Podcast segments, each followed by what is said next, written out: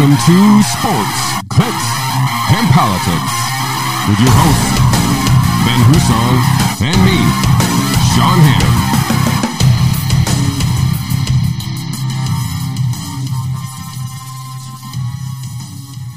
Sean Hannon. Welcome to episode 48 of Sports, Clicks, and Politics. I thank you all for joining us again here on another beautiful Monday here in upstate New York. Mr. Hussong, thank you for joining us. Of course. I love the way you always say the episode is a question, whatever number it is. Because I don't really know. I'm looking at it. I'm like, wait, what number are we on? 48. Episode 42? 48. Closing on number 50. We don't have anything special lined up for 50. Maybe I should do that. Yeah, I think you should do that. Yeah, I don't know what it is, but I'll do something. All right. All right. Well, I think you should buy me a gift. That's the good way to celebrate a 50th show. Is that... the paper gift? Yeah, obviously. Okay. But it's also one-sided. Yeah. Before we get started, be sure to like, share, subscribe to our channel, and click that notification bell, and you'll be updated when we post new content like we are right now, as we do every Monday here at 12 p.m. Eastern Time.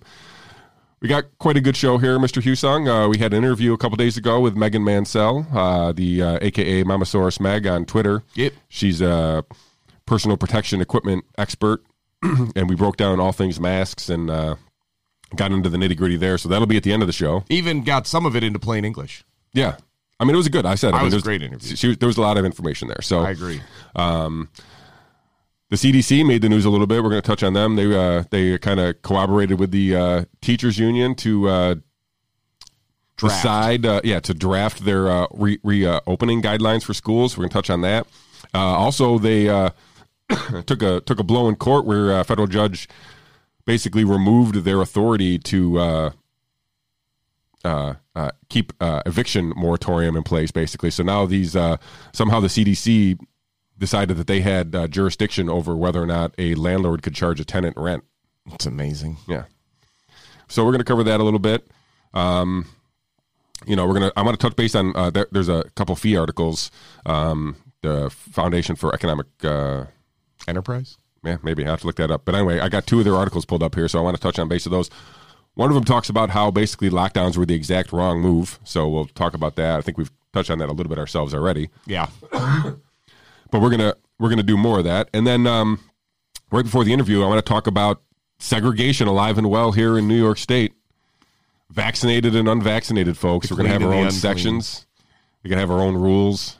We're going to get heckled from the vaccinated folks to the unvaccinated folks and look down on, scorn, look at us. I can handle it. Yeah.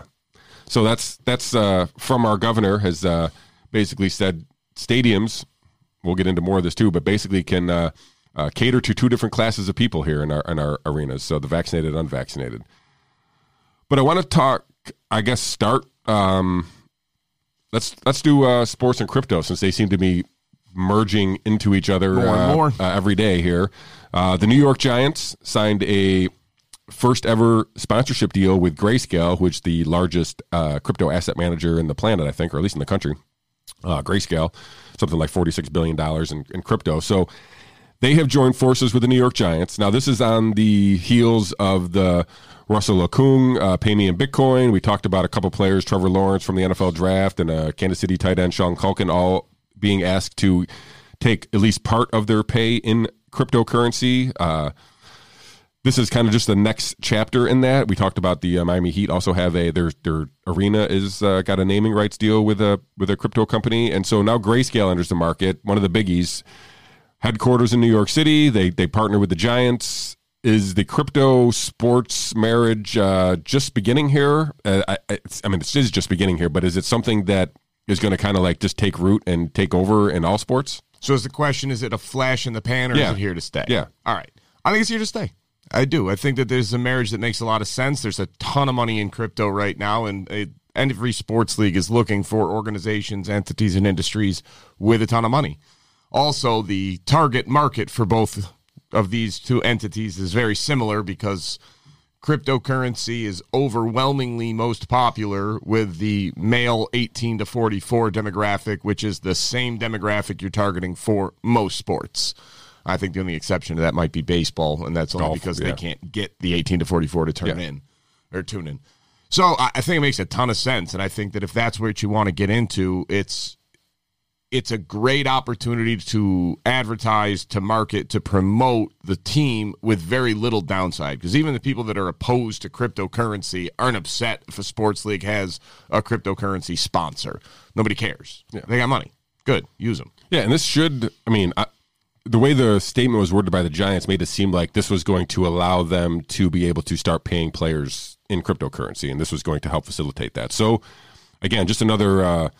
obstacle, kind of like that was some of the, I feel like the nuance at what where Russell Okung kind of was so groundbreaking was that he figured out how to get the payment, right? So he basically put all the pieces in place, and now other people are putting the pieces in place ahead of time, preparing for people like Russell Okung, and obviously the Giants are going to be in a primo position, basically having a gigantic asset manager being able to pick their brains as they move into a crypto payment for their athletes. But also a big competitive advantage, because same thing of if you are inclined and you want to be paid in crypto and the Giants will but the Cowboys won't, that's going to give them a leg up. Sure. If you are not inclined to be paid in crypto, the Giants will and the Cowboys will. So yeah. Again, it's all upside, not a lot of risk, not a lot of downside. It's well worth doing. Yeah, I think that this is, you know, I think more and more teams, and I'm sure that they're already doing this, figuring out how to have some kind of crypto, you know, payment for their contracts and whatnot. So. Right. Again, just kind of like a more of a just, you know, crypto's going nowhere. You know, the price movement is what it is, and things are going to go up and things are going to go down. But I think the industry or the phenomena, whatever you want to call cryptocurrency, as you point out, is not a flash in the pan. I think it's here to stay as long as we have electricity. Right up until that solar flare. Then you're going to want to empty those wallets, folks. Yeah, and then speaking of crypto, we had a kind of a pop culture meets crypto up on Saturday Night Live here this week. I don't know if you saw your boy Elon Musk. Obviously, I did not. You didn't stay up? Oh, Saturday? I was up. I just wasn't watching TV. So Elon Musk, meme lord himself, all things Doge, all things crypto, space, electric cars guy. Not too many business executives ended up on Saturday Night Live, I don't feel like. Not a ton. Not that he's all that funny. I mean, he's funny on Twitter, I guess, a little bit. He's a troll, I guess, so he's funny that way because he's the richest guy on the planet and he's trolling people, which is funny. But I don't, it never struck me as like one with comedic timing and somebody who I was like, oh, this is going to be a hit. And I didn't watch it either. And it turned out that it was, from the feedback that I was seeing, was it wasn't all that funny. I'm sure it was just a novelty of having him on. So, he is funny, but he's accidentally funny. It's funny because his mind works so much differently than yours or mine. And it's so that you can ridicule him, you can laugh at him, or you can, you know, maybe envy him or whatever you want, but it's not necessarily better or worse. It's a trade-off because he is, in essence, from what I can gather, a sociopath. But he's a sociopath with really good intentions for humanity. But he doesn't have that same... I guess, basic understanding of human emotion and connection that most of us do. So I remember reading his biography, and the author was asking about how you can do all he does and still maintain a marriage or a relationship. And he's like, I'm sure there's a way to do it. I just don't know what it is yet. I just haven't figured it out. Well, what are the hours a week that a woman would require in a relationship in order to be happy? Like, what would be the number? And she kind of got silent. He's like, no, really, what would be the number? Like, in his mind, you can ask that question of a woman, and the answer should be 8. Okay, I can fit that in. Like, he wasn't kidding, but it was funny. Like, oh my God, like this dude just works this way. And now he literally, you could say what you want about how he's a bad guy or whatever else, but he open sourced all of his patents for electric vehicle batteries so that every other company could use them. Like, he literally just wants to get electric vehicles because he's overly concerned about climate change and thinks this is the answer. He won't take SpaceX publicly because it'll be so much money that they will get away from their core mission, which is to make human beings a multi-planetary species. It's the only reason SpaceX is not a public company. It's because it is so profitable, they make so much money firing satellites into space that he's afraid if they go public, then with shareholders, they will get away from their core mission. So he's like a sociopath with really good intentions, with really good plans, but he doesn't have that basic human emotion thing. So it's funny. And I think most people were watching in anticipation of what was going to happen with Bitcoin and Dogecoin. And Bitcoin went down a little bit, but Dogecoin tanked from 75, I think it went from 75 cents, it was the highest point. I think it was 71 cents maybe just before the show started and dropped all the way down to like 38 cents almost in an hour. So basically, are you buying the dip?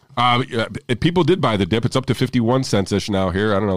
Let's check Doge live here. Let's flip. Is it going to be above your head? It's going to be above my head. All right, Ben. Look, 50 cents, 50.45 cents. So rebounded a little bit. You know, somebody bought the dip. Rebounded a little bit. 38 cents to 50 cents is a roughly 30% return in the span of 2 days. Like, this is how discombobulated we are from reality on rate of return right now. If, like, if you got 30% in 2 days and you're like, not bad. Really, it was like an hour.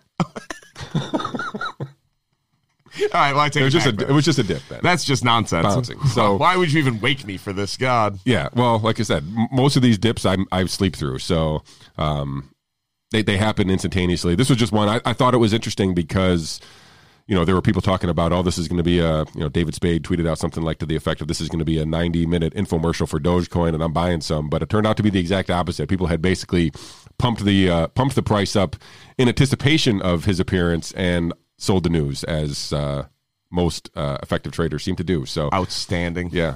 But anyway, that's interesting. Let's bring crypto back to New York State, Ben. Yeah, what's happening here? So this... There's this company who I would say recently, maybe within the last few weeks, become familiar with because I've reading about some articles, Greenridge. It's a company that basically turned an old coal power plant in Dresden, New York, which I think is near Seneca Lake someplace, wherever Dresden is. Sure. Took a coal power plant, and retrofitted it to natural gas, and then basically started mining Bitcoin out of this power plant. And so... There's a New York, some lawmakers, some do-gooders here in New York State, both in the state Senate and in the state assembly. There is a bill proposed to put a moratorium on any new mining plants, if you will, or retrofitted these mining operations in New York State until there is a environmental impact study done on the outcome of retrofitting these power plants. Now, time out. This company bought and paid for that study already. So they were not, they opened 4 years ago, I believe, but it was determined that they did not need an economic impact study at that time, that there was no reason for it, that they were not going to make an impact. They have increased their, what do you call it? Capacity, their mining capacity here, and they're using more and more energy as they do. I don't know that it still matters, but this is basically where we're at now. So we have bills on the state assembly and in the state Senate, both basically looking to put a moratorium on Bitcoin mining. There's something like 30 existing shut down power plants in New York State that all could serve as potential replicas of this Greenridge power plant. And so the lawmakers, the good-doers, are trying to make sure that all this is going to be energy efficient, I guess, before we jump into the mining. So I guess this is just, you know, there's some mining operations going on, like the old Alcoa factory up in Messina, I think is that place. Is rocking and rolling, one of the bigger ones in the country, if not the world, up there. And these replicas, like this Greenridge Generations operation, looks like New York State is just going to run them out of business, right? So it looks like they're going to run them out of this state and force them to some other state, because not everybody's going to basically, you know, care as much as Rachel May does whether or not Bitcoin operations are emitting some kind of pollutant. I mean, they are. But so is everything. Like, everything's a trade-off of, we emit pollution. Like, we are what breathes out carbon dioxide. I don't know how to tell that to people.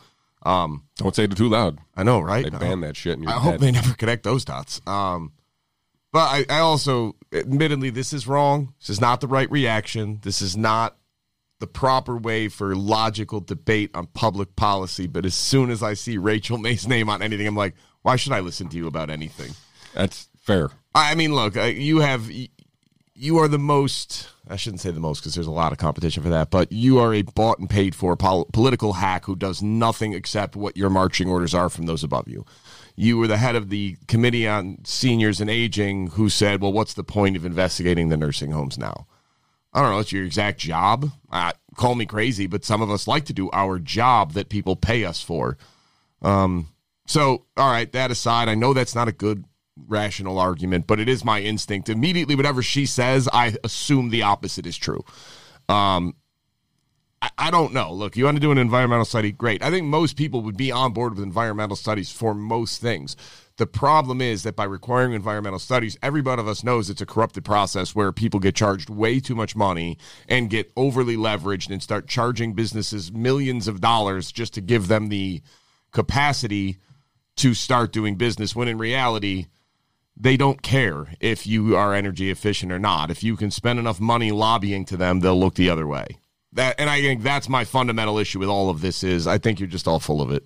Yeah, and it looks like the town board there approved the expansion, you know, for what they needed to kind of, you know, so if the local officials there seem to be in favor of this, you know, yeah, New York State should be looking at them, but I'm not sure if this is, like I said, I'm gonna follow this only, but I just became aware of this Greenridge power plant here a few weeks ago, and then I happened to see this bill get introduced, basically directly targeting that power plant. So I'll touch on this a little bit as we go forward and see how this unfolds. But I found it interesting that there's this potential for New York State with all these closed power plants. And actually, if you go back and do the dirty digging into the opening of the Greenridge plant, it's not all that.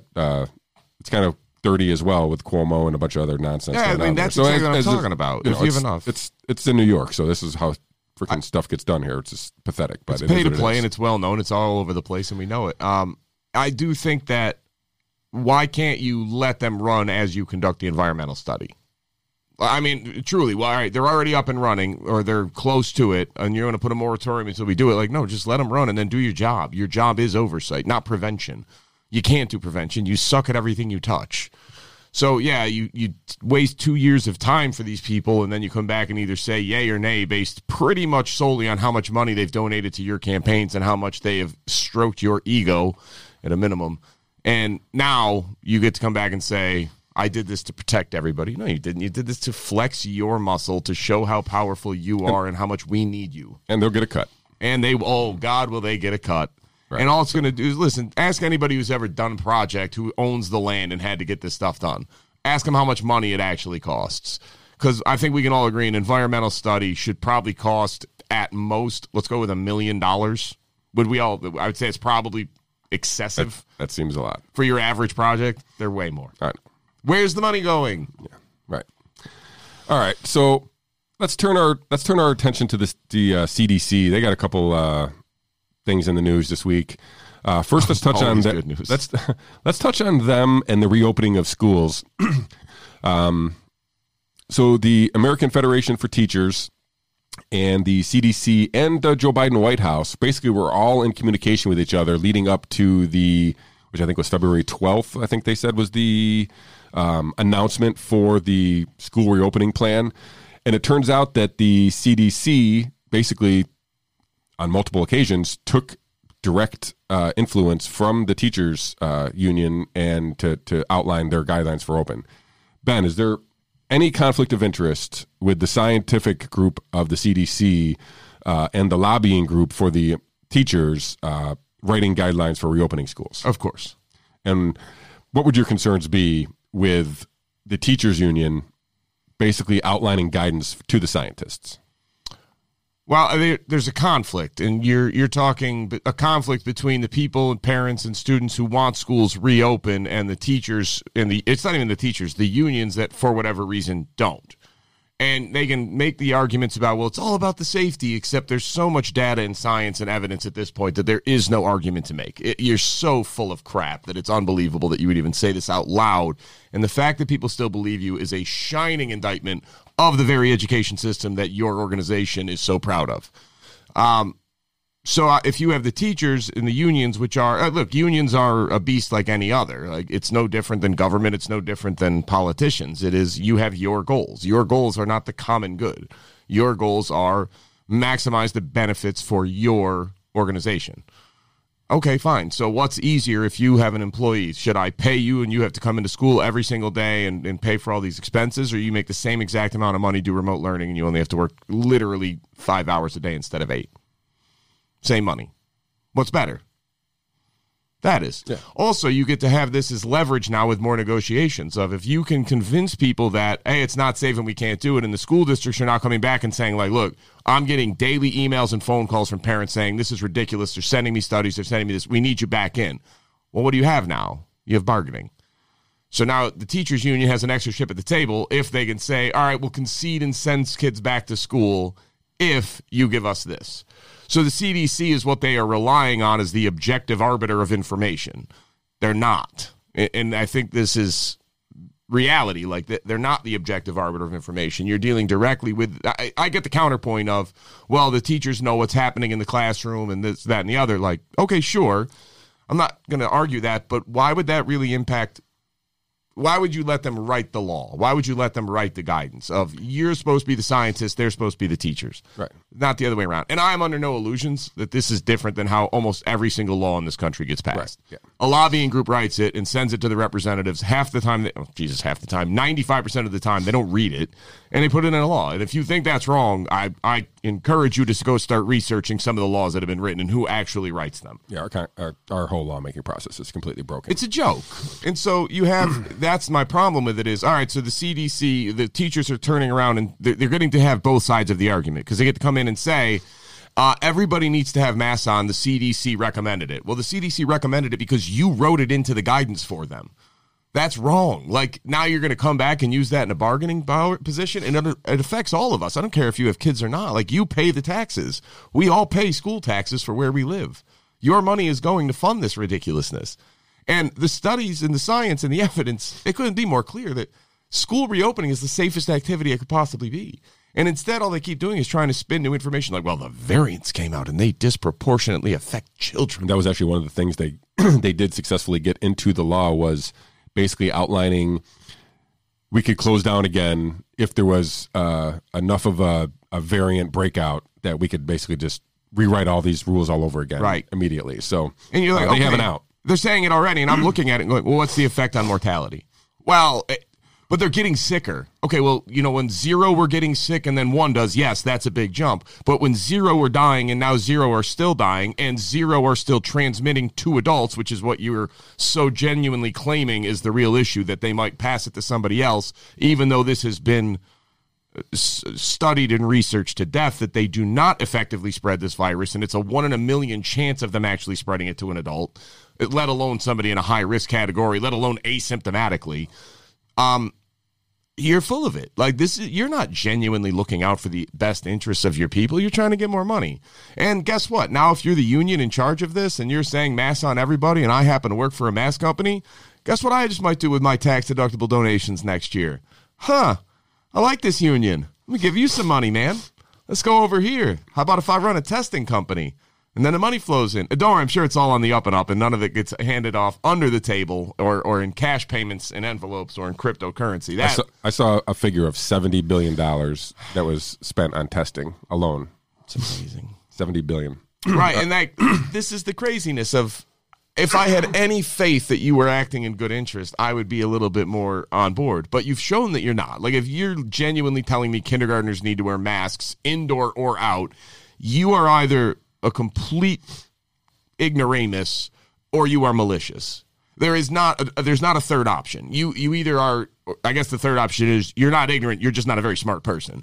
So it's one of these three things. You're either dumb, you're ignorant of the science and the evidence, or you don't give a shit. Sorry for the language. You don't care. And that's what I have a problem with is you can't have it all these ways. So now the CDC comes out and they're supposed to be this objective body and we're supposed to trust the science and follow the science. And the teachers union comes out like, this is according to CDC recommendations. And then you find out they wrote the recommendations and you're going, what? Yeah. Okay. This is a joke. This is like letting police unions write the rules on what is an acceptable level of trauma that you can do to somebody's brain. That's probably they are the most qualified to do that, but you'd be looking at it if you were the one that just got your butt kicked by the cop. You'd be like, wait, what do you mean they set the rules? That's not fair. Like, well, no, it is because they know the most. And this is, I don't mean to pick on unions. This is true of, same with corporations that have laws written, the corporate pharmaceutical lobbying groups. You know how much money pharmaceutical companies spend on lobbying Congress? Everybody. It's insane. Yeah. The best example I can give you is 2004. I don't remember the guy's name. Louisiana congressman came in and said, I got a bill that we're going to pass. It's going to protect Medicare rights. It's prescription drugs. And it was saying basically the government could not negotiate pharmaceutical prices for the drugs. And so this guy from Louisiana under President Bush got it signed, got passed into law. George Bush signs it into law. This guy gets out of Congress, goes to work for a lobbying organization for Big Pharma, making up to millions of dollars per year.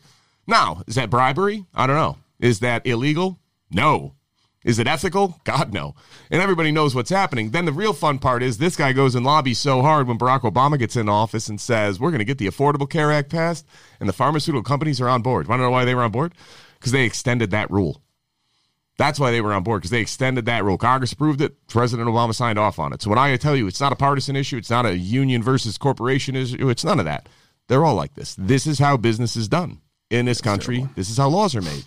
It's a joke. And speaking of, I don't know, a joke, back more on the CDC. So this, did you know? Oh, my God, I don't know anything. I want to hear this. I'm going to read right from the Foundation of Economic Education. Is that what it is? Yes. I thought enterprise was such a good word. Oh, well. Right from, this is the Brad Palumbo who wrote this. I'm just going to read his first paragraph, and then it's a question. So, did you know that unelected bureaucrats at the Centers for Disease Control, otherwise known as the CDC, Ben, have the power to unilaterally commandeer rental properties nationwide? No. Well, they do. Well, they did. A federal judge has since struck that down, but this eviction moratorium, which is basically disallowing landlords to evict tenants, is coming from the authority of the CDC. Well, it was coming from the authority of the CDC. A federal judge has now struck that down, and excuse me, Judge Dabney L. Frederick. Mm-hmm. Striking down the moratorium, the city's logic would mean that so long as the Secretary or the Department of Health and Human Services can make a determination that given a measure is necessary to combat the interstate or international spread of a disease, there is no limit to this reach, basically. So they're basically saying they could do anything they wanted if they just basically said they were doing it in the name of a pandemic, and which is what they were doing. And so now this has been overturned. So I'm not sure what this does going forward, but I feel like this is at least a step in the right direction for removing this nonsensical authority from the CDC, basically not allowing landlords to evict their tenants, because clearly that's been taken advantage of for over a year here now. So I don't know. What's your thoughts on landlords not being subjected to the CDC's reign anymore? I mean, I think it's the most common sense answer of like, look, I don't want anybody kicked out of their house. I don't. But every time, you don't just get to make policies. Everything is a trade-off. You have to give something up to get something, even on public policy. So, all right, great. The landlord who owns this property and is giving it to the tenant for money, just an exchange on the free market, now is not allowed to collect money. Okay, are you going to waive his taxes?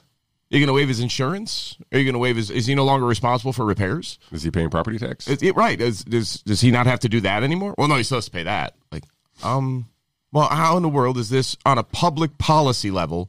How is this a good idea? Well, the rich people can take it. Do you think that these people are all just rich? Like every person that owns rental properties is wealthy? They're not. You should meet more people. So I look at this and all I could think is this is the epitome of good intention, bad policy. Your good intention of we don't want people kicked out, especially not in the midst of a pandemic. Cool. Although I have to admit, I'm somewhat confused why you are having such a problem if you're on unemployment and collecting the additional $300. Like these two things are simultaneously true, apparently. People aren't filling jobs because they're being paid more to stay home than they would make by working. People don't have enough money to pay rent, and we have to make sure that they can't be evicted. They can't both be true. They can't be. It seems that one of those is a given. Well, I mean, the first one is true because they don't have a rent payment, right? So they have way more much money than they normally would have because their expenses are basically, probably 50% less. So, right. And they're making more money because the federal government is giving them more money. So it's a recipe. It's a disaster, right? Yeah, I don't want to argue the morals or the ethics with people because it's sort of a moot point of like, obviously we don't want people thrown out. I also don't want people to lose the house that they bought and fixed up for the purpose of renting it. Are there bad landlords out there? Yeah, there's slumlords and everything else. Are there bad tenants out there? Yes, they exist. I'm sorry, but there's bad people on both sides and good people on both sides, and the vast majority are just trying to get by. They're just trying to either own the house and collect a little rent money, or they're just trying to rent a property and live. They're not good. They're not bad. They're somewhere in between. So when the government steps in and says, well, I got this, oh, my God. Now, of course, this is going to go bad. And the more that they try to control it, the worse it gets every single time. And so they just keep throwing money at it. Now you've created this perfect storm of negative, of all negative outcomes of, yeah, no, of course this isn't going to function. This can't work. The market is completely distorted. It's right. It's so out of whack. You can't have it. You're going for, like, we want to protect this the 0.1% of the population that fell through the cracks by making the lives worse for 15% of the population. Like, okay, fine, I want to help the 0.12, but maybe there was a more tailored strategy. Maybe there was something we could have done. Focus protection. Right. Maybe there was something we could have done at a, you know, God forbid, maybe a local level. Maybe it made federal funds available at a local level to set up and have some existing agency, like, you know, that is in charge of housing already, if that existed, to go around and have an application that said, if you genuinely are in danger of losing your home, please tell us why and fill this out and send it to us. Now, the people that are just taking advantage aren't going to fill the form out. The people that genuinely need it are. So it's going to, you're never going to eliminate all of the fraud, the waste, and the abuse, but at least you could minimize it by not allowing these overly broad things. It's the same reason the tax code is so jacked up on the high end, because you're making these rules available for some people, but you can never narrowly tailor it enough so everybody takes advantage of all these rules. That's how people end up paying so little in taxes, which I applaud. The rules are there. Everybody should pay their fair share, and they shouldn't pay one dime more than what the government requires their fair share to be. If you want to, you're allowed to give extra money to taxes. Otherwise, you shouldn't. So I guess that's the biggest thing is it's so unsurprising, and you and I were talking about this last year of this is going to end badly. There is no way for this to go well. You're asking people to take the brunt of this law as the property owner and to protect the tenants, which, okay, fine, but why are we not protecting the landlords as well? Yeah, and I feel like for some reason the tenants technically might be due for the back rent, but there's zero chance it's ever happening. No shot. No. There's these guys are just out, and then they'll come up with some relief bill to bail out all the homeowners, but only up to a certain asset and income level, and none of them will play any games with depreciation or anything else to get that in the air. And then the government just throws more money at a situation and makes it worse. We should do an entire series on how much money the government spends on problems that have gotten worse. There's not enough zeros, Ben. I mean, listen, the war on drugs, homelessness, corruption, like everything they try, they get more of when they're trying to eliminate it. It's the funniest thing in the world, and it's so depressing at the same time of how much worse we make things. Speaking of making things worse, did you know that lockdowns don't work? You know, I did. As a matter of fact, I think we had this figured out like last June. So I'm going to piggyback on our first Foundation for Economic Education article and go right back to a second Foundation for Economic Education article. This one by John Miltimore, talking about the effectiveness of lockdowns. And he's referring to a new study. This came out from, from the National Bureau of Economic Research, from University of Chicago economist Casey Mulligan. So I'll give a brief take of this paper. So the microevidence contradicts the public health ideal in which households would be places of solitary confinement and zero transmission, right? So the public officials thought, hey, let's put everybody at home. They'll be quarantined. They'll be confined there. They won't spread this. But instead, the evidence suggests that households show the highest transmission rate and that the household high-risk settings for the transmission of COVID-19. So basically, we sent everybody into the place where there was the highest transmission rate for a year, and we wonder why lockdowns didn't work. Weird.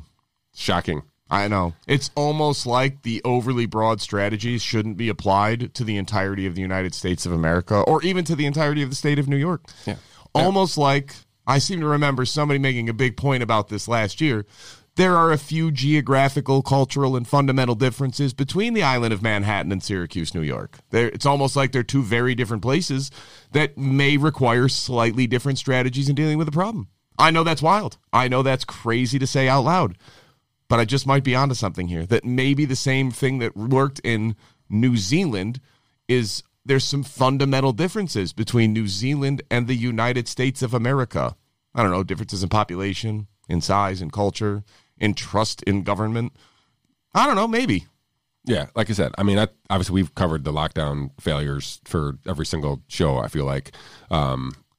48 straight shows. People are still claiming that India should go into a lockdown now. And it's, you sit there and you go, all right, when we were making this point last year of like the lockdowns did not work, they do not work, and they are a bad public policy because the economic cost is too high, and the economic cost does lead to loss of lives. Just because you can't see it as clearly doesn't mean it doesn't happen. It does. So you saw that, and last year the response was, nobody's talking about lockdowns, you're doing a straw man. Of like, well, yeah, right now they're not because the cases aren't up high and everything else, but you're telling me if cases spike up, you guys aren't going to start ringing that bell again? I don't believe you. I think you are. And sure enough, as soon as cases started to go up, like, we need lockdowns. The government needs to do more. Like, no, the government sucks at everything. I'm sorry. They have a terrible track record. You want to know the only thing they're really, really good at is killing people. They lead the league. I mean, there's nothing that they do better than killing people. And it's sad, but look at success rates. Yeah, and like I said, the author of this article here sums up his article by quoting Friedrich Hayek, and I kind of agree with. I like his last little sentence here. Hayek's words should be displayed in every government office, and this is the quote: "The more the state plans, the more difficult planning becomes for the individual." Right. So the more times this government is instituting a plan, we all suffer. We all make it. It's more difficult in our lives as the state decides to plan our lives. So. The government that governs best governs least. You got it. And that's I don't have any ill wishes. It's just at what point do you acknowledge there is no worse vehicle than the federal government to address these types of problems? There isn't one. Like, it's so different for what should the people of some small town or Cheyenne, Wyoming do versus what should the people in Miami, Florida do? That's probably different. There's different levels of vitamin D in each of these respective places. There's different cultures. There's different populations, population densities, traffic patterns, overall interaction, how many people you come in contact with. Like, this was obvious so long ago. And it was obvious. We were talking about this in June if it didn't work. The data was in then. Like, well, it's not long enough and you don't know. Like, I mean, yeah, sure. But you're talking about having to have a reversal of all the available data that we have. You'd have to, it's not trending in that direction whatsoever. You're not talking about a slight thing and all of a sudden you could say it works. You're talking about a 180-degree turn. That doesn't happen in data. Not often. If it does, there's some precipitating event that causes it. We didn't have that. And so all these people still saying, like, no, they do work. They could work. Look at New Zealand. Look at, what was the other one? Japan. Yeah. No, like, every single example fell by the wayside. Eventually collapsed. Eventually enough time. That's right. Right. And then it was... This should have been so obvious so long ago because the reality is not everybody can fully quarantine. Not everybody can stay in their house. That's not safe for people. Like, think about how many deaths we caused just because people were too afraid to go to the hospital because they were so afraid of COVID. Even if COVID wasn't a statistically relevant threat to them, they died of something else because they didn't want to get sick with something that had a 0.001% chance of killing them. And we think this was wise public policy? No. That's crazy. All right. Speaking of wise public policy, I love these transitions, Ben. Feeding me nice. I got you. Our governor, Andrew Cuomo. He's not my governor anymore. I included myself in this one. All right. Has determined that he's going to lift the occupancy restrictions at stadiums as long as you're vaccinated. So there's going to be sections where they can sit shoulder to shoulder with masks. Sorry. With masks, vaccinated outside at a stadium. But they can... no occupancy caps at all. And then there's going to be other sections where the unvaccinated, the unclean, the segregated, they're going to sit in sections where they have to sit 6 feet apart for everybody, also with masks outside in a stadium. How is outside masking still a thing? Before we get into the mask part of the nonsense of both of these, so we're going to have two fan sections or sections where we're going to have so-called clean vaccinated folks looking up over their shoulder at the unclean, unvaccinated folks, basically looking on in disgust. I got to tell you something. Kind of okay with it. I mean, I don't want to sit shoulder to shoulder with too many people. I'm saying, like, stadium. If I can get mandatory 6 feet, even if I was vaccinated, I'd go sit up there to get the space and be like, hey, look at us. Oh my God, I can spread out, stretch, set a beer over here, my hot dog over here, whatever. So it's not the worst thing ever. Aside from the personal benefit, what kind of, I don't know, future applications where this is not going to be so friendly to us? Well, let's discuss just the, first off, complete lack of pragmatism in this. And, well, we'll go there second. First off, you are outside. If I am 6 feet away from the next human being, or if I am vaccinated, why do I have a mask on? Outside. Why? If you're 6 feet away, if that's the requirement, you are by definition not in a congregated area. What am I missing? You're just removing the fact that governments don't try to use logic when they make laws and orders. Well, how do you even explain this to somebody of like, well, the people that are vaccinated and we're just going to assume that they can't spread the virus, even though we know that's not true. But that aside, they can't. I don't want to go down there. Yeah, listen, I don't care too much I think we're both in agreement that the 6 feet rule doesn't matter. The mask doesn't rule. I'm more focused on the separate treatment. The actual, stigmatization that would happen to the fans. Listen, I'm going to quote from your governor. Now, this is your governor speaking.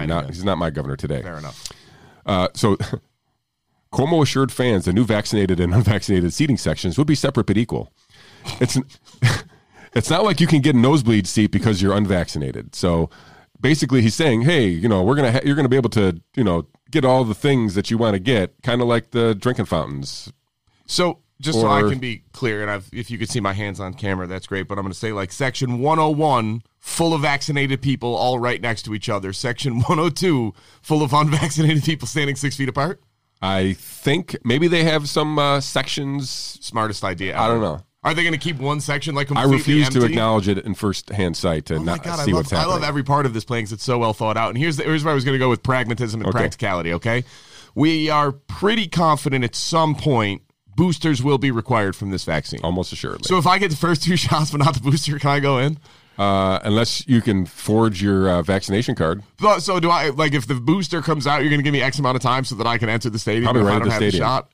Or probably right at the stadium. So you're going to booster shot me for every football game. They're doing that. It's amazing. Yeah, they're doing that at Yankees and Mets games. They're giving the shot, J&J shot, right in the parking lot. It's amazing. So, like, this is my issue. And you get a ticket. This is my issue with all of this, though, is like, all right, fine, but you're not planning for the future. Like, you're going to just adjust this on the fly and be like, okay, well, let's get all these new variants issued. Well, you know what? We understand that it's not practical that we'll be able to get all those shots out. So for this week's game, it'll be okay if you don't have your booster, but next week's home game, you will not be allowed to sit in your vaccinated section with your mask on and under 6 feet unless you can prove you've had the variant booster. And let's put this in the backdrop of we've seen the stadiums in Texas where they're just packed full, no vaccination required, no masks, like shoulder to shoulder packed. Same thing. There was I don't think it was an MMA fight in Texas, and the 73,000 people. Shoulder to shoulder, no vaccinated passport, no needed, no mask, no nothing. And yet here we are. We got outside sections with masks 6 feet apart. This is the stuff that really, it has to drive you a little bit crazy. And this is, again, let's go back to the public policy discussion of if the goal is actually just to prevent spread transmission and contain the virus. What about people that have antibodies? What about people that have pre-existing T-cell immunity? What about people that are under the age of 18? What about people That's irrelevant because they want you to get vaccinated regardless of all that. This is what I don't understand. It's all about the vaccination, right? I get it. I just don't. Listen, it's a money grab. I hope that is the extent of what this rule is, but I just don't grasp it because there's so many flaws in this. I get why the politicians are doing it. I get why the pharmaceutical companies are on board with it. I get why the masking industry and lobbying groups and everybody else is in. I got it. I don't understand how the average human being walking around can listen to this and go, oh, thank God we got these people. And then turn to somebody else and be like, see, you idiot. You don't want to get vaccinated. Ha. Now you got to wear a mask and sit 6 feet apart. And I'm going to sit there and go, I'm good.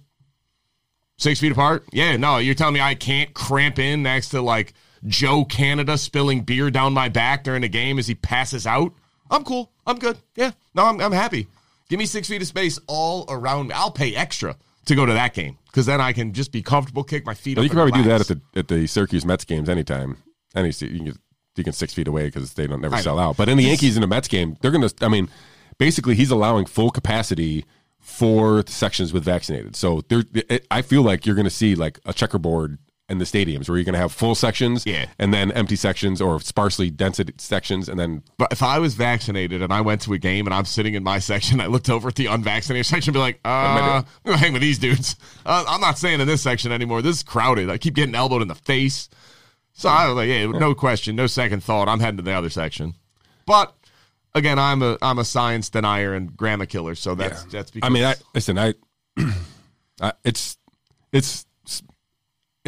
I don't know, a cherry on top for this whole thing, this whole basically idea that we're going to create two tiers of classes of citizens and that we're going to have these different set of rules abiding by them is just cannot end well. And this is just the beginning of it, and hopefully this is the end of it as quickly as it happens. I feel like at some level, maybe it's subconscious, maybe it's subliminal, like the people in government, the bureaucrats, the CDC, these people are like, when they have closed-door meetings with that, they are looking at each other like, you think they're going to go with this? Let's see. No, I think it's the exact opposite. I think they actually think that they're actually implementing good ideas and good plans. They're like, oh, these people are going to love this. Like, I think that, and then they're shocked when people like me or you are like, what are you talking about? You're segregating two different people, and like, oh, we didn't think of it that way. No shit, you didn't think of it that way because you actually implemented it. You actually, somebody like went around. Because you actually segregated the people. We know you didn't think about it because you did it. I always laugh whenever an idea like this comes out that has so many holes in it and so many things that are ridiculous and completely not based in science or fact, but just feel good. And I always wonder, like, the best example is when the Democrat caucus at the federal government put on like the African robes and then knelt down in the halls of Congress. And the question that I always go back to is like, all right, when you were in the meeting discussing this, what were the ideas that you said no to? What were the things you were like, nah, that's probably too far? Like, what didn't make the cut? I'm dying to know as they were discussing stadium reopening, what was brought up but didn't make the cut? Like bubble suits, gloves, goggles. There's a disconnect from reality that's unprecedented. It's literally mind-boggling every single day when they come out with these orders and rules and change. Like some of the press conferences are just like, all right, what the hell is this dude going to say today? They're all like that at this point of why in the world am I still listening to you? You have what would it take for somebody to look at Andrew Cuomo in New York State and even the CDC and just say, you were wrong? Like, what would wrong look like? You're over here telling me masks work, lockdowns work, and I got to get vaccinated. Like, what would not working look like to you? Because this is what not working looks like. Like, we've had masks on for 14 months. And in that time, cases went up, then down, then up again, and then down again. Right with the seasons. Right, like, people stopped wearing them, people started wearing them, people stopped wearing them, people started wearing them. Like, no, it's seasonal, and the mask, while it may have some potential benefit that is exceedingly limited. We'll get into that in 1 minute. Was never intended, in a cloth mask prior to this year, nobody would have had the balls to claim that it was source control because they would have been laughed out of the room because there's decades of research on this saying, no, it's not. Yeah. Like, well, surgeons wear it to stop themselves from spreading viruses. No, they don't. They wear it to stop themselves from spitting on their patients and bacterial transmission, not viral. Yeah. And it goes into the size of the micron and how they behave and all that's great. But if Australia, I think I brought this up once before, so I apologize for repeating myself. Australia had a rule 2004 when SARS-CoV-1 swept across where they threatened to prosecute any company that claimed that masks would protect them from SARS-CoV-1 or block the transmission. They say right on there, not intended to block SARS-CoV. They say it on the label. And yet we're all throwing masks on. Even the people that got the vaccine are like, I still want to look like, you. All right. Keep wearing a mask then. God love you. All right. And so that brings us to the highlight of our show. We're going to end with our guest interview from Megan Mansell. She's a personal protective equipment expert. We break down basically all the science behind the masks. The one thing I found interesting where she talks about how, because I don't know if you know, the CDC also came out, if we didn't cover this, but says that COVID is aerosol virus. I heard that before. I think you and I discussed that a few weeks ago. Like April of 2020. Right. It was over a year ago that you and I were discussing that. So the CDC has now come out and fully acknowledged that the transmission is airborne and therefore transmits usually through aerosols. And so one thing that I found interesting with our interview with Mansell was she talks about how the masks basically, you know, if you're 100% of the particles come out, that the droplets will be 10% of the virus. So like 90% is aerosols, 10% are droplets. And so the masks are catching maybe 10% of this virus at best. And then the droplets are basically being aerosolized through the mask and dissipating throughout into the... So basically almost 100% of the virus is being spread anyway. Because you have a mask on. Yeah, the mask is doing nothing. Again, the most interesting thing, in my opinion, that she brought up, and I had never thought about this, was, and she'll talk about this, I don't want to give anything away, but just pay attention during the interview. Masks, they're known to have inefficiencies as PPE from an airborne virus and from any viral spread. So there's very strict rules, according to OSHA and other organizations and oversight entities that we have in America, on what you're allowed to claim about PPE and what employers are allowed to mandate their employees wear. And they have to show efficacy. They have to demonstrate scientific efficacy of the PPE. You have to wear these gloves when you're dealing with these chemicals because these gloves are rated to stop chemical burns and reduce it by X amount of this or whatever else. But by claiming masks were source control instead of personal protective equipment, meaning my mask doesn't protect me, my mask protects you. Now it's not personal protective equipment and therefore is not subject to any efficacy requirements whatsoever. I found that to be really interesting because it didn't make sense, and then all of a sudden it magically did. Of like, oh my God, that's why you claim it. Because now you don't have to meet any standards, any rules. And even on children, there are no efficacy rules of children's masks because we've never put masks on kids before. Ever. Yeah, and as Megan points out, that there's not even been testing for masks on kids. Like there's zero, no evidence out of it. Right. So you're making the assumption that it works and asking, well, prove that it doesn't. Well, obviously, proving a negative is way easier than proving a positive. So sure. How about it's been a year? We have schools with masks, schools without masks, schools with distancing, schools without distancing, and the overall spread at school is still less than 1%, regardless of measures.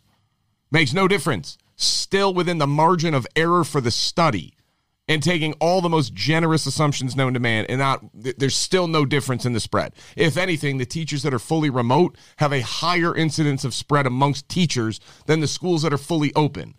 If that does not challenge your preconceived notions or at least your absolute belief in the efficacy of masks, I don't know what will. Well, maybe when Megan talks about how you wear your mask into the bathroom. I don't want to talk about that part. All right, we'll let her talk about it. All right, so make sure you stay tuned for how your mask is not helping you in the bathroom. All right, so again, follow Meg Mansell on Twitter if you do the Twitter thing, Mamasaurus Meg. You can also read some of her articles. She writes for rationalground.com, so you can read some of her mask breakdowns there. That site also has a bunch of different data-driven articles about COVID and such, and I find it a good source of information. So, Mr. Hussong, before we get into and finish the show with Meg Mansell, anything you'd like to leave the folks with? No. All right. Just, you know, if you're one of the unclean, just I got you in solidarity, and I'm all for this new rule because if I want to go to a game, do you have to have a negative COVID test to get in, or they just let me in untested? You have to get if you're unvaccinated, you have to get a negative test. They're doing that right in the parking lot. Ah, darn it! You got to sign up. I think that's a little less bit in exciting. Advance. Yeah. All right. So, all right. Well, with that, folks, again, I want to thank everybody for tuning in for another show here, live show on Monday. Wait. Yeah. I have a negative COVID test that I still need to sit 6 feet away with a mask on. Yeah. Outside. Yeah. You're unclean. It's so much smarter now. You're unclean. It's so much smarter. You're unclean. I hate this place. So on that note, we'll leave it off with PPE expert Meg Mansell, and we will see you all again next Monday. Thank you for tuning in.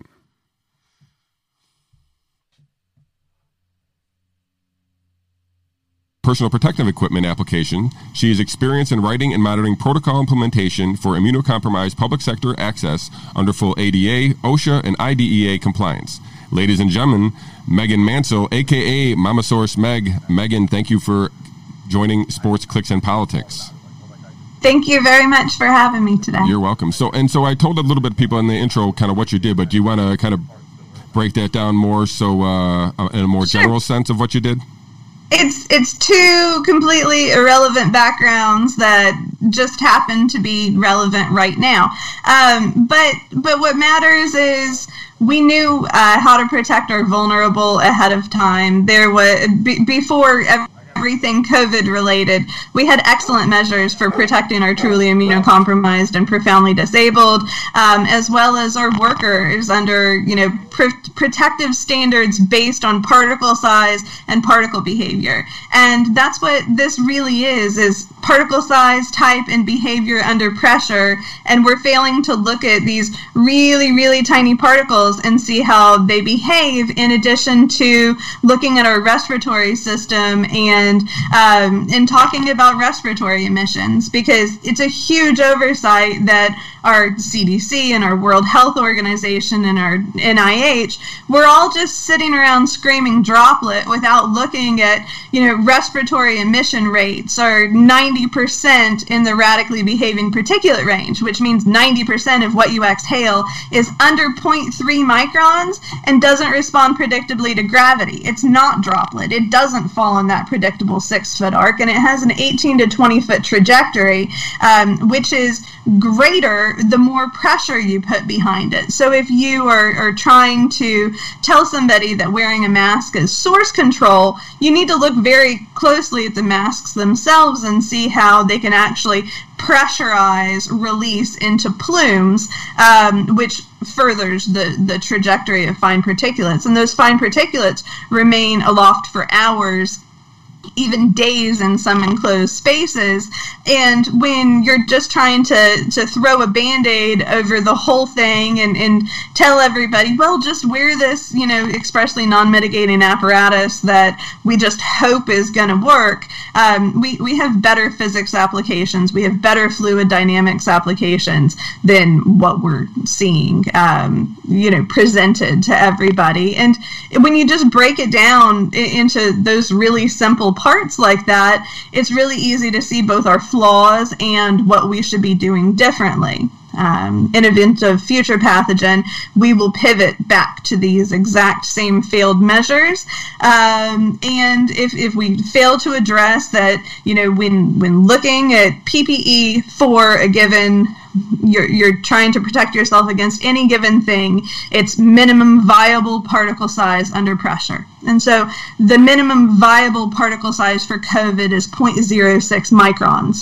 Multiple COVID virion particles can exist in a cluster and still fall in the radically behaving particulate range. So the people who say, well, it's got to be attached to something, it's not just a virion floating out there in space by itself, sure. But multiple can be bound, and this is a very low, minimal viral load pathogen for transmission. The minimum infective dose varies from person to person, but it's very low in comparison to other pathogen.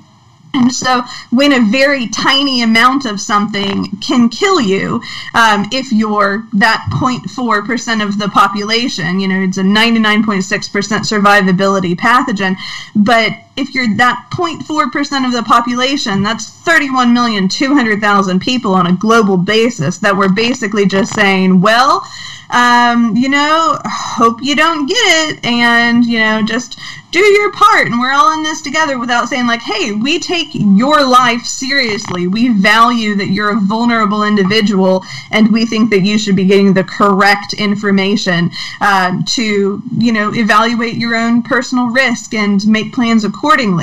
Because last I checked, you can, get on a tiger and ride it through a flaming hoop off a cliff in California, buck naked, smoking a joint, as long as you're wearing a mask. And that's pretty stupid public policy. So you were talking about the sizes of the particles themselves, but what are masks designed to stop? It didn't. I think it says right on the box of the ones that I feel like at my work, they said they don't even, they're not designed to stop a respiratory illness. But, so go back to the masks, compare them to, or what are they stopping? Of this, that you said the particle size of the virus was We'd have to open up a big umbrella here and first address that all masks are not created equal. The reason that surgeons wore surgical masks in surgical settings pre-COVID and since then was not for airborne pathogen mitigation. It was to stop splatter and spray of bodily fluids from getting in their oral and nasal mucosa in conjunction with eye protection.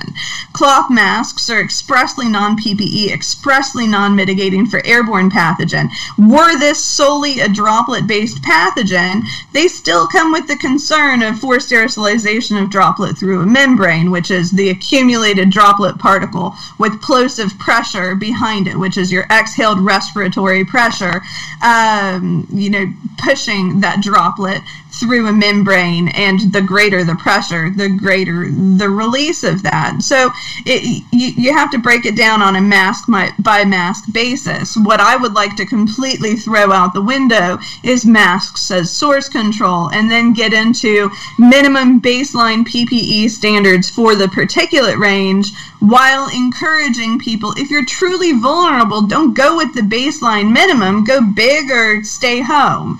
It's really that simple. You shouldn't try to hope your way through life being really unspecific when it's something that could kill you as an individual. And then, looking at, well, if we step aside from masks for a second and we look at environs control measures of dilution and destruction, you see a lot more people having success in mitigating airborne pathogen through using those techniques. And that can be, HVAC adjustments, opening windows, opening doors, just anything you can do to increase circulation of air in shared spaces.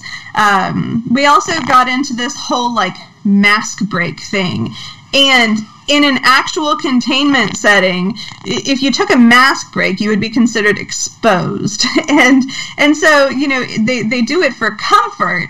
But the whole reason you see people in the masks that they're in to begin with is based in comfort, not in the reality of actually doing something for pathogenic spread, which is what this is supposed to all be aimed at in the first place. And so, You have health departments still handing out hand sanitizer for an airborne pathogen. You have people commingling identified vulnerable individuals with the general population because we've said, well, just wear a mask. And people seem to think that anything will do with a particulate this small. And the absolute baseline minimum for COVID-sized particulates is N95 or higher grade respirators plus eye protection. But even those have been shown to have less than 80% actual effectiveness. The 95 in N95 is for 95% of particulate blocked. But even Stephen Petty is able to show if you have a 3.2% leakage, then your efficacy is down to about zero. So what you have to look at is the fit of them, as well as whether or not they're being used in conjunction with eye protection. And like I said, those are the bare bones baseline minimum, not the gold standard that everybody seems to think they are. What I think that we had at the beginning was a supply chain issue, and N95 supply chain issue. And so people got this do-gooder thing where they're saying, well, maybe anything will be better than nothing. But we've not only shown that, cloth masks have 97% particle penetration, surgical 44% particle penetration. That's not helping you with a low viral load pathogen.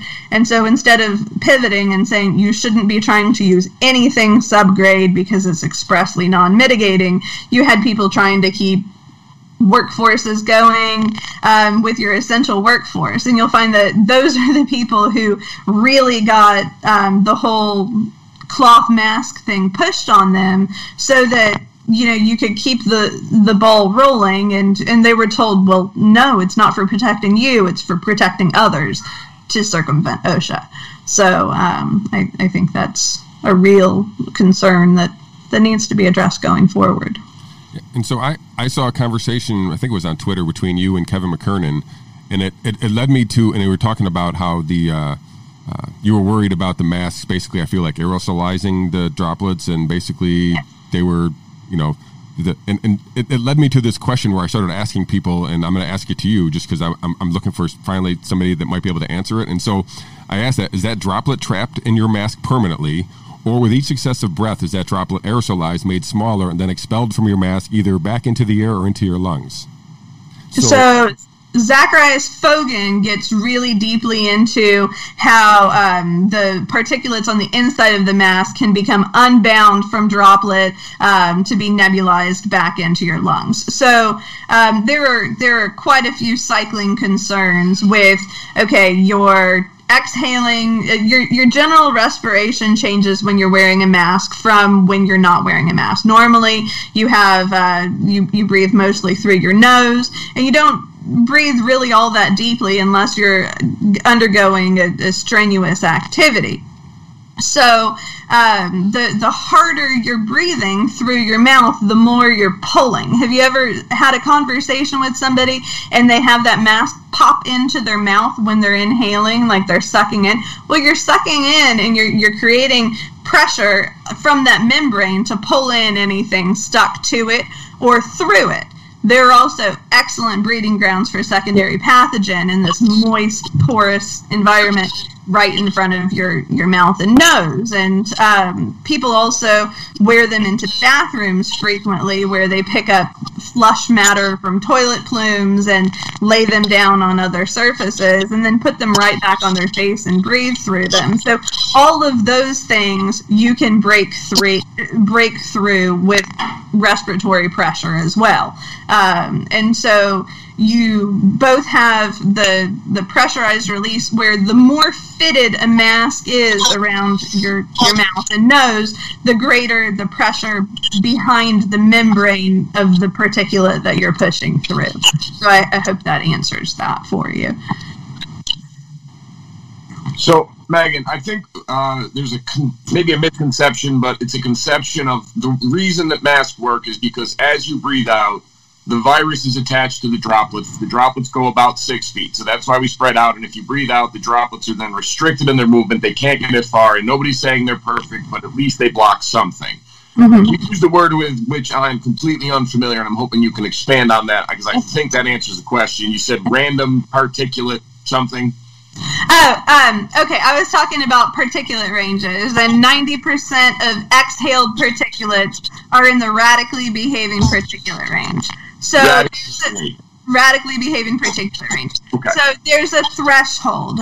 When you get under 0.3 microns, you need to account for something called Brownian motion of fine particulates, which is this random bouncy behavior. It's no longer responding predictably to gravity under that threshold. And so that's 0.3 microns, and then COVID at the minimum particle size of 0.06 microns falls well under that range, and still fall under that range. So it's 5 times smaller than the minimum threshold for it to, for the mask to basically be effective. And I'm using that's not the threshold for masks to be effective. That's the particle range. Now most masks, most commercially available respirators filter exhale at 4 microns. So you can get 66 virion particles in a single cluster at, you know, with each particle being exhaled. And when the minimum effective dose is assumed to be somewhere between 10 and 100 virions, in some places, some people say up to 1,000. What I think it really depends on more is individual health, because some people can have a higher exposure and still never contract the illness. I think, you know, what you need to realize is it firmly lays it out that they're not effective as source control. And so, go ahead. Okay. I was going to say if you can go into this source control.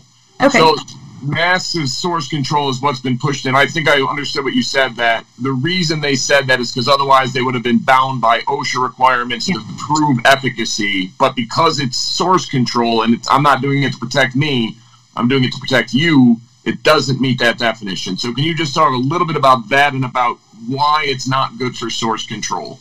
Okay, so and maybe other than telling you why it's not source control, maybe it would be easier if I showed you, because and this is an important thing when people are saying, okay, well, I'm going to start with a vented N95 respirator.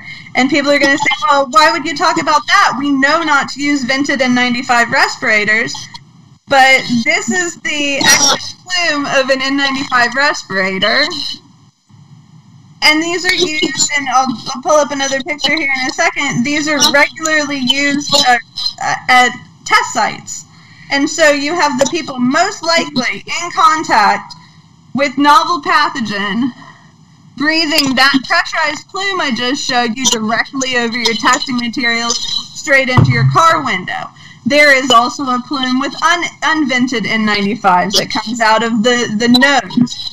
Cloth and surgical masks, you can see if they're very fitted, it goes through in an outward plume. And if they're not very fitted, if they're loose, then it takes the path of least resistance right out the sides, right up the nose. And in the sclerian imaging or the smoke, Emily, I'm trying to think of her last name. There's a really good video. Let me look her up really quick. There's a really good video series that Emily Burns did. Emily Burns on Twitter did all of these different masks, and so she would show the exhale emitted particulate range for cigarette smoke and then exhale through them. So you could see all of the different, with different masks, with different respirators, you could clearly see all of the, exhale positions on them and show that, this is not effective source control. And back to that particle size and particle range, 90% of particles are in that under 0.3 micron range. So really what you're saying is we're trying to just mitigate 10% of your exhaled particulates, which if we do this wrong can then become the other 90%. So does that make sense? You have 90% of exhaled particulates that cloth and surgical masks do nothing for. Cloth and surgical masks are expressly non-mitigated for this pathogen range anyway. But the droplet that everybody's been so concerned about only makes up for about 10% of exhaled respiratory emissions to begin with, and can become the aerosolized one due to the force of pressure and aerosolization through a membrane. Because my cloth mask, as it turns out, is not a force field that immediately kills the virus when it gets there. It's not magical. It's really disappointing. People really want you to think that they possess these magical powers with this old material that was laying around that your granny knitted up, sewed up or whatever. But they're never sterile, and you'll hear people say, "Well, I wash them frequently." Well, okay, you can wash them all day long, but they never were helpful with this pathogen range to begin with. So why are you so attached to it?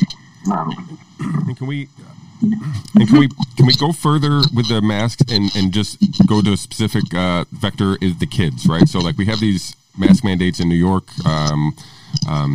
Ben has kids in the system here. I don't know, maybe Ben would like to expound on this a little bit, but you start with masks on children, and we'll let Ben have a follow-up after that if you'd like to, Meg. Okay, so I think for starters, there's nothing else out there where you could say, hey, I'm going to require a child to put this in front of their mouth and nose for 8 to 12 hours a day. But here's the kicker. It's completely untested. It's completely unregulated.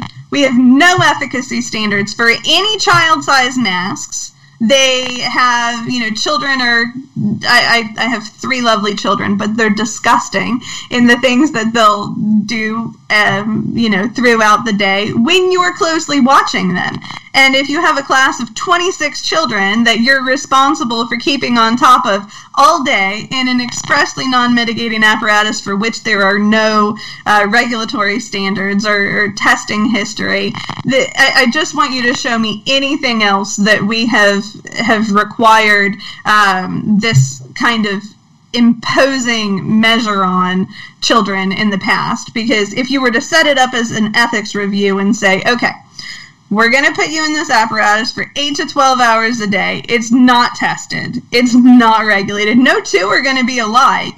They don't actually mitigate what we're trying to mitigate. However, they do cause deoxygenation and hypercapnia. Your child will be inhaling microbial pathogenic growth on the mask, as well as the fibers of the mask themselves. Also, we're going to remove your medical consent and medical clearance from the conversation because, you know, workplace respirator use requires medical consent and medical clearance, but we're not going to do that this time.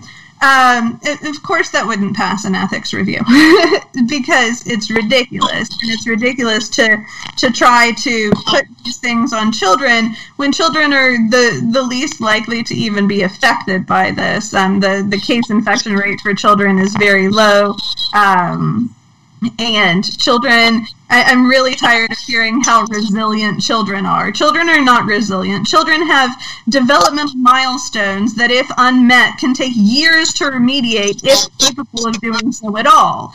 You have to be able to see tooth, tongue, and lip placement for linguistic onset and development, and the full face for social cue development that you learn from your caregivers as a baby. This will definitely see people presenting children who they think are showing signs of autism spectrum disorder who have just missed these language and social development milestones. But so much of autism spectrum diagnoses rely on parent reporting and observation, and they will present exactly the same as a genuine ASD diagnosis. So I think that there are just some really big concerns when it comes to what we're trying to push on children, and this sets a terrible precedent for anything experimental on our youth to come. Just the whole consent and there is a laundry list of qualifying exemptions for the public sector under ADA, and that people are having to fight tooth and nail just to breathe freely from a completely non-mitigating, untested, unregulated apparatus blows my mind. Yeah, I agree with you on my children are all wonderful, and they're all disgusting little petri dishes of germs that are roaming around.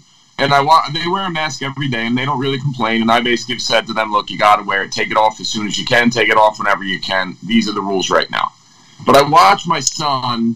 I know how gross he is. He's 8, like all 8-year-olds. He's gross. He touches everything. He's into everything. And then he grabs his mask. He drops his mask. He steps on his mask, picks it up, puts it on his face. You said there's no standard. So I guess I want to clarify that a little bit. At least on the mask that I have to wear, it has to meet certain standards of, I don't know the proper wording here, but blockage from things coming in for it to be deemed a medical mask. Do I have that right? Well, for it to be considered mitigating for a given pathogen or particulate range, it would have to meet different standards under OSHA. OSHA and NIOSH standards are what most people would rely on here within the U.S. Now, surgical masks are only for barrier protection against splatter and spray. They're solely droplets, expressly non-mitigating for airborne. So even medical masks are not considered mitigating under these circumstances. And so when I'm talking about regulation, every single mask that you see on a child's face has not passed any kind of regulatory standards for being safe for use or effective for use. And that's why I'm talking about efficacy percentages, because I can say, one of the things that I pivot to often is our mitigation during the AIDS crisis. Had we said, just saran wrap or any old thing will do, just knit something up.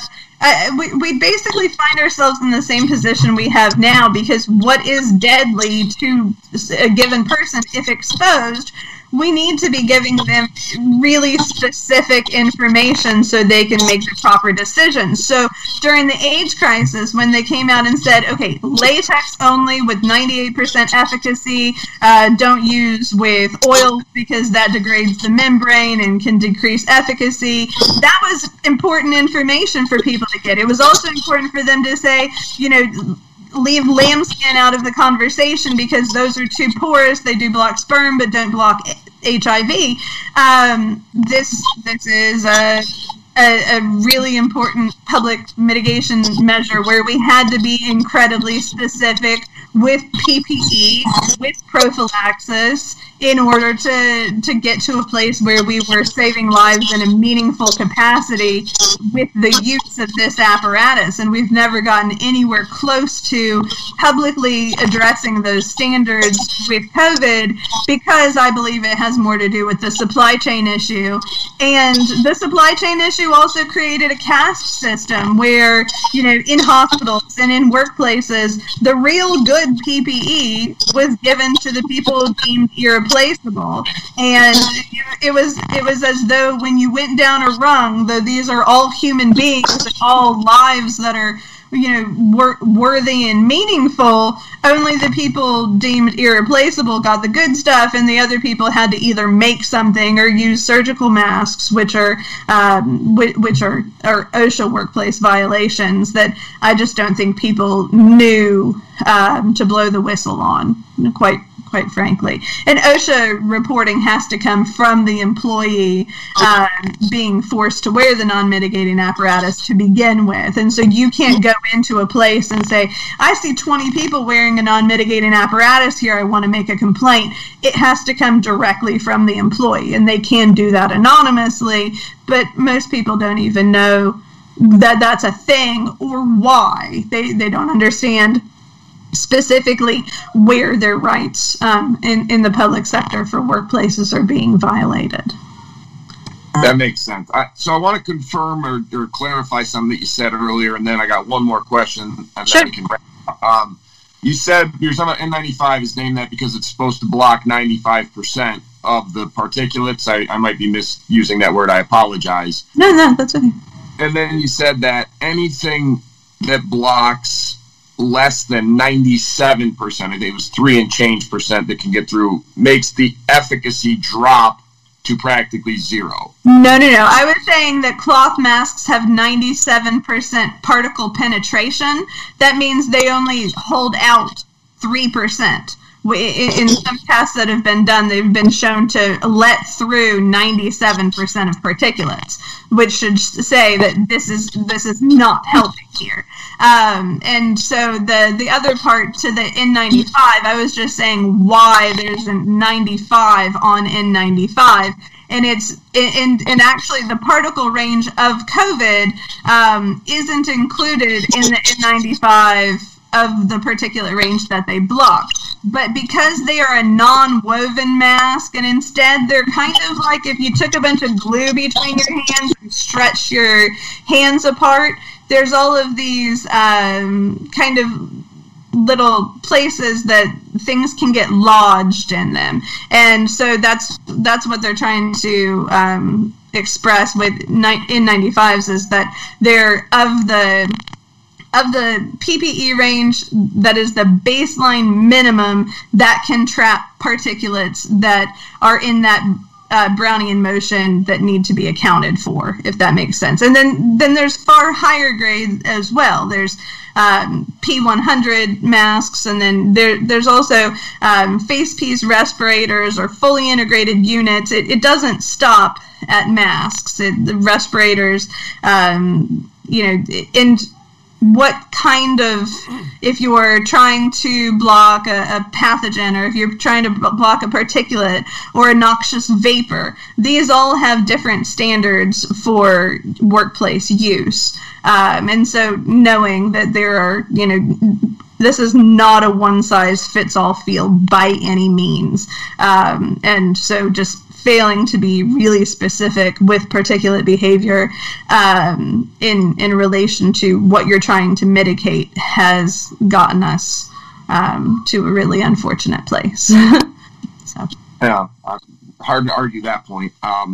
So I guess here's my last question I have for you is, who should be wearing a mask, what type of mask, and when/where should they be wearing? When would a mask be effective in this particular battle? And that doesn't mean 100% effective by any means. Sure. I just mean, I hear a lot like, well, if it saves one life, it's so little, it could help a little. When does it actually help? It only helps if you're the person who has it on your face and you're wearing the correct particulate range, the correct PPE for particulate range.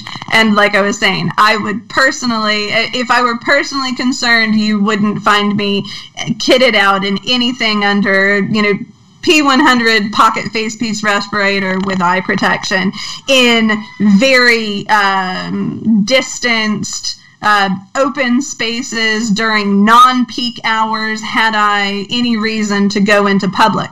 What I think we should be addressing is people identifying whether or not they are personally vulnerable and talking about other methods that are far more effective, like osmotic immigration, which is using testing or strategic quarantine to access vulnerable populations or individuals, where you're either quarantining in absolute for 8 to 14 days, which is the current CDC guideline for onset of this given pathogen, or using testing to access those populations for short periods of time.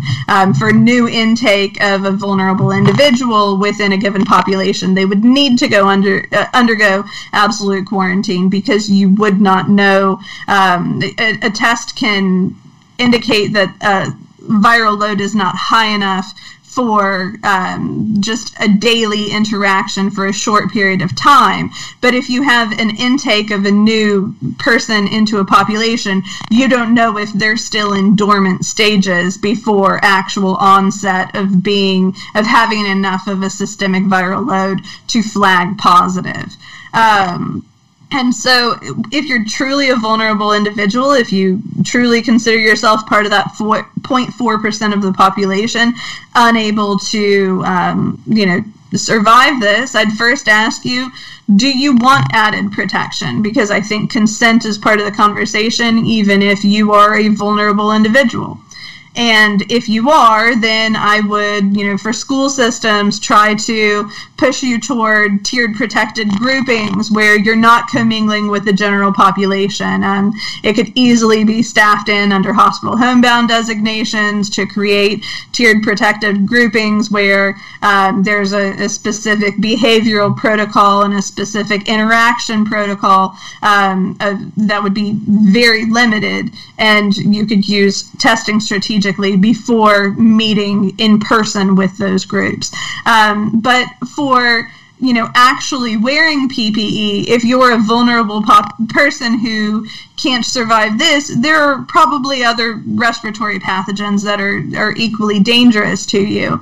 And you would have to look at the health of the individual. Are they vulnerable because they're already having breathing difficulties? Well, if putting a restrictive device on you lowers your oxygen intake and increases your CO2 exposure, we might be making you worse off by putting you in an apparatus than your health was to begin with. And so it's hard for me to pivot and say, go to this mask if you're vulnerable, because even if you're truly vulnerable, there are many better options than masks for personal protection. And a lot of it has to do with behavior. A lot of it has to do with failing to commingle with mixed populations, especially during peak hours.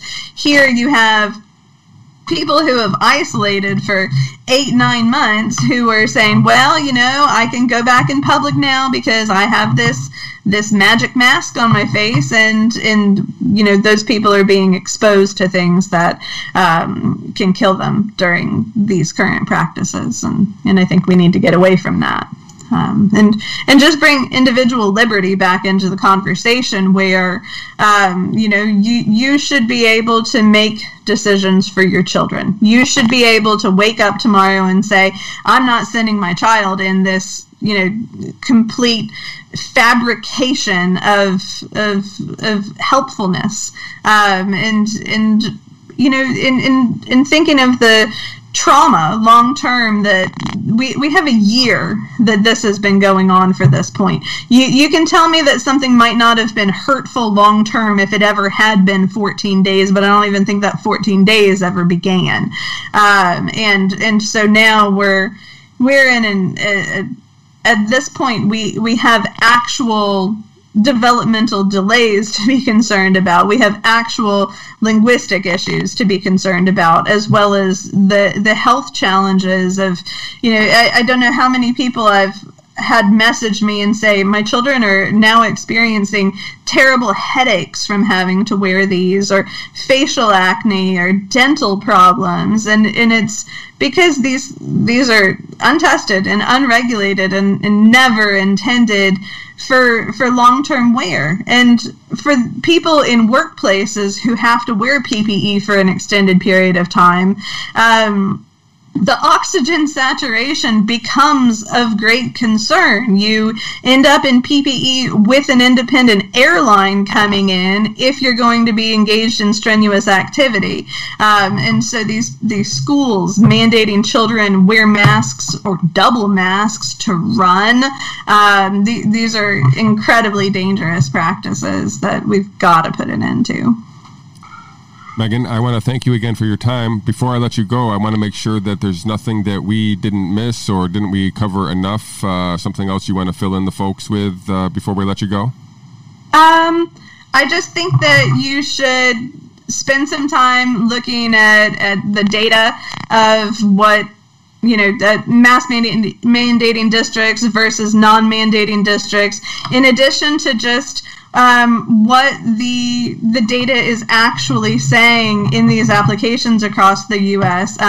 Rational Ground is a website that I write for, and they are excellent at keeping on top of data on a daily basis. And there are data dashboards on their website. I would really recommend looking into. On there, and I've written a reopening guide both for the public sector and for schools in general, and have a ton of resources available on my Twitter page, which is at Mamasaurus Meg, M-A-M-A-S-A-U-R-U-S Meg, M-E-G, and I try to get back with everybody. I'm a zero inbox kind of girl, but you know, a lot of people out there have questions, and you should, because if something just strikes you as, well, you know, this doesn't all add up. We've been trying this for a really long time, and they keep saying that things are getting worse. Maybe it's time to start asking questions and push back, even if you're the only one. I was at a school board meeting in Tallahassee last week. I was the only person who showed up to that meeting, and there were 14 people viewing it online at that time, and I'm now up to over 575,000 views online. So just because your local people who are acting, you know, all woke and don't care to show up and show out for kids doesn't mean that there aren't people out there who don't completely agree with you that this is a civil liberties issue, alongside a true misapplication of particle physics in regards to PPE and the public sector integration laws that are meant to protect us and from such tomfoolery. So well, I appreciate all the information, all the time that you give in. You know, if you're going to be the only one showing up at a town board meeting, I think that the town board meeting is still on the negative side of that outcome. So I appreciate your work. Follow Meg at Rational Ground. She's got work there. And again, follow her on Twitter, Mamasaurus Meg. Megan Mansell, thank you again for your time.